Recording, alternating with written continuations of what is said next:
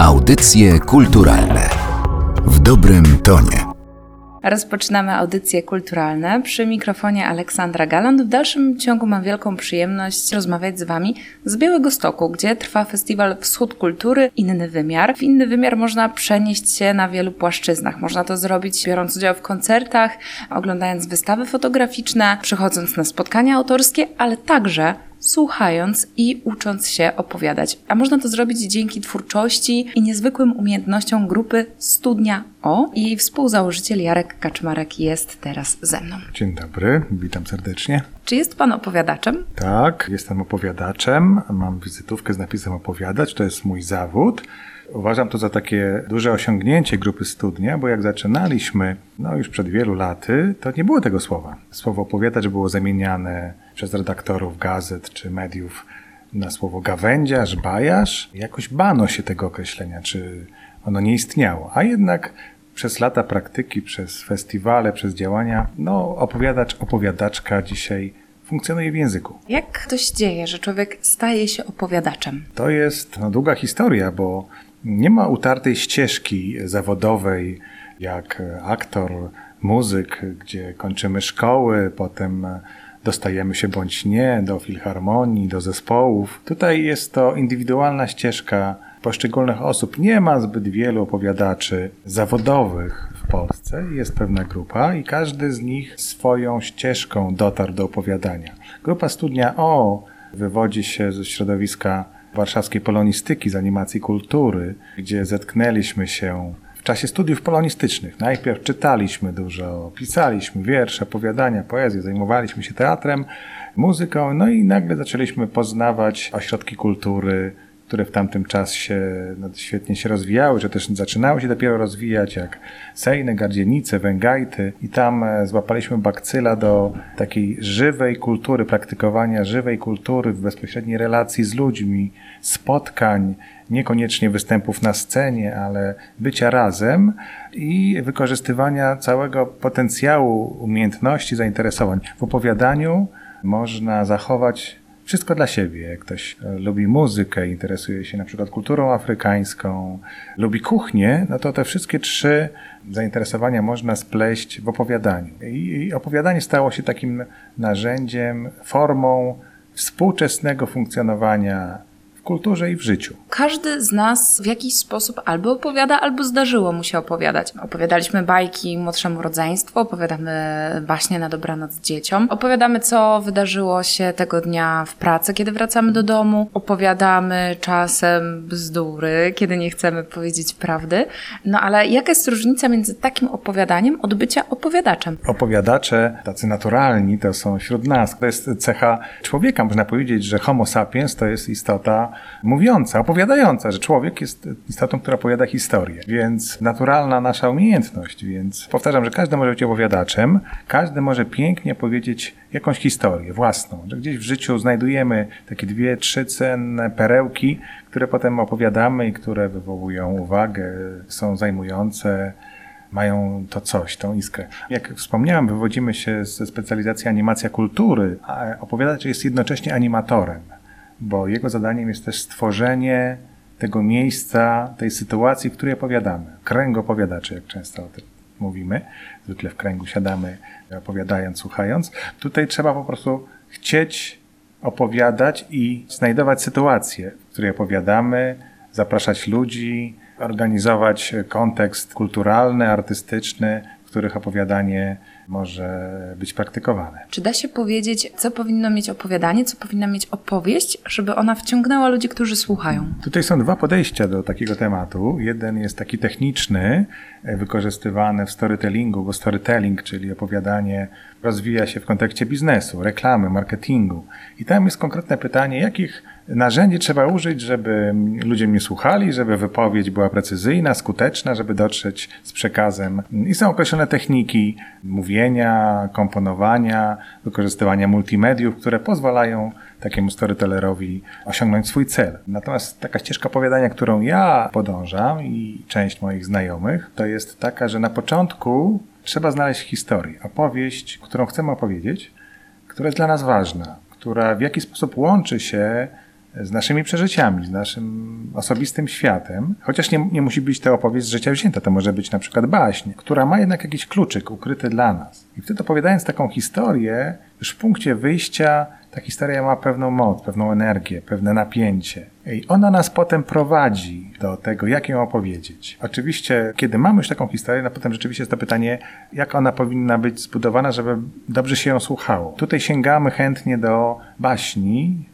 mitów, legend, które są taką szkołą opowiadania, gdzie mamy różne formuły, powtórzenia, refreny, struktury, które nam pomagają opowiadać. Dlatego tutaj na dzisiejszych warsztatach, które będę miał przyjemność prowadzić, będziemy pracowali wychodząc od baśni, od pewnych struktur, które są charakterystyczne dla nich, i później w te struktury, w te formy, w te szkielety takiej opowieści można nowe treści nawlekać, nitki naszych historii.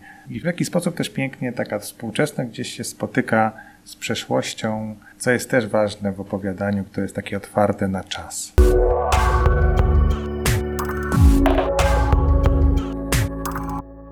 Pan dwukrotnie wspomniał, że e, grupa wywodzi się z polonistyki z Uniwersytetu Warszawskiego, ale teraz spotykamy się tutaj na Podlasiu, spotykamy się w Białymstoku. Pan wspominał też o legendach i wiem, że te wpływy związane z tradycją, z ludowością, e, z folklorem, właśnie z tych stron są bardzo ważne dla twórczości grupy. Tak, no, to jest też takie odkrywanie. My zaczynając, kultura tradycyjna nie była punktem wyjścia dla nas. Raczej współczesność, literatura, opowiadania literackie, także współczesne czy fantastyczne, na przykład jak Lem, ale stopniowo wędrując tą ścieżką powiadacza, zadaje się to pytanie, gdzie są moje korzenie? Zarówno w osobistym wymiarze, gdzie się zaczyna pytać o przodków, o ich historię, zbierać te, które jeszcze są do uchwycenia, bo okazuje się, że to jest ważne. Tak samo jak się szuka klucza do własnej tradycji. Dla mnie takim kluczem do tradycji rodzimej jest blues. Ja zaczynałem od grania bluesa, takiego pulsu, jak to w kulturze afroamerykańskiej, transowego. Potem gdzieś do Afryki prowadzi ta ścieżka bluesowa. I potem nagle udało mi się uchwycić ten bluesowy puls, poczuć go na przykład w balladach Mickiewicza i w tekstach ballad tradycyjnych. I zacząłem grać ballady tradycyjne, sobie deklamować je, grając na gitarze bluesowy puls. I nagle to się zaczęło sklejać, a potem spotkałem Jacka Hałasa i zaczęliśmy wspólnie. Okazało się, że takie podejście jak dawnych lirników, wędrujących dziadów się spotyka z moją wrażliwością, taką bluesową, miejską, rytmiczną i nagle no, zaczęliśmy, teraz właśnie koncertujemy, też graliśmy w Białymstoku w tym roku koncert, gdzie wykonujemy różne wariacje wokół ballad i romansów Mickiewicza, sięgając do tradycyjnych pieśni, ale także do współczesnych interpretacji. Dzisiaj na koncercie też, też takie utwory zaprezentujemy w innym składzie. To jest też ciekawe, dlatego że okazuje się, że kultura tradycyjna, ludowość to nie jest osobna, hermetyczna gałąź kultury, tylko to się da wplatać i zauważać właściwie we wszystkich tekstach kultury, z jakimi mamy do czynienia.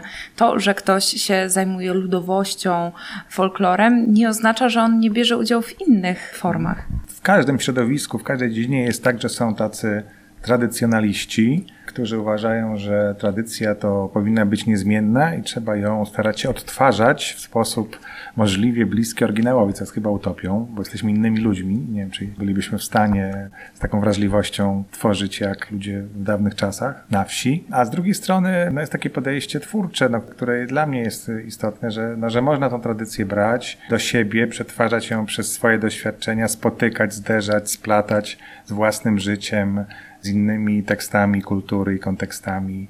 I to się dzieje, to się dzieje w opowiadaniu, to się dzieje w muzyce, którą się zajmuję. A jak osoby, które biorą udział w organizowanych przez Pana zajęciach, warsztatach, spotkaniach, reagują na ten kontakt z tradycją? Bo przecież to są baśnie i słowiańskie, i tatarskie. To są często historie i tradycje, które nie są bardzo dobrze znane.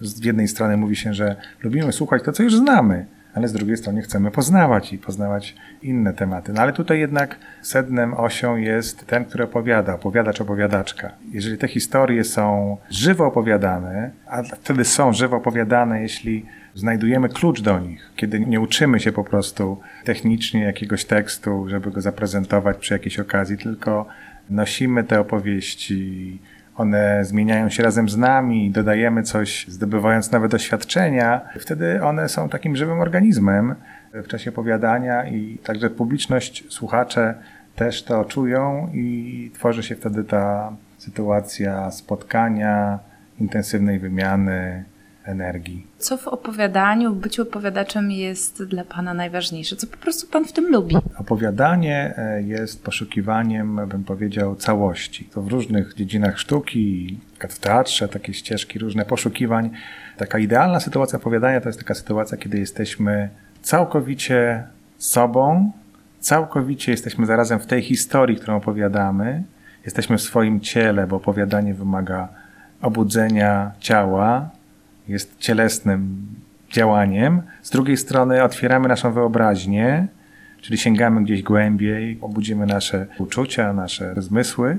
I po trzecie jest to sytuacja żywego spotkania z innymi. Te trzy elementy właśnie, jakiś taki wewnętrzny, zewnętrzny i też taki międzyludzki się splatają ze sobą w taką niezwykłą intensywność. No bo ktoś kiedyś powiedział z opowiadaczy ze świata, których gościliśmy na festiwalu naszym warszawskim, no ale po co opowiadacie? No po to, żeby żeby żyć pełnią, żeby tą pełnię odnajdywać. Więc opowiadanie jest taką ścieżką do spełnienia, czego chyba każdy poszukuje i w pracy, i w życiu. O byciu opowiadaczem opowiadał współtwórca grupy Studnia O, Jarek Kaczmarek. Audycje kulturalne w dobrym tonie.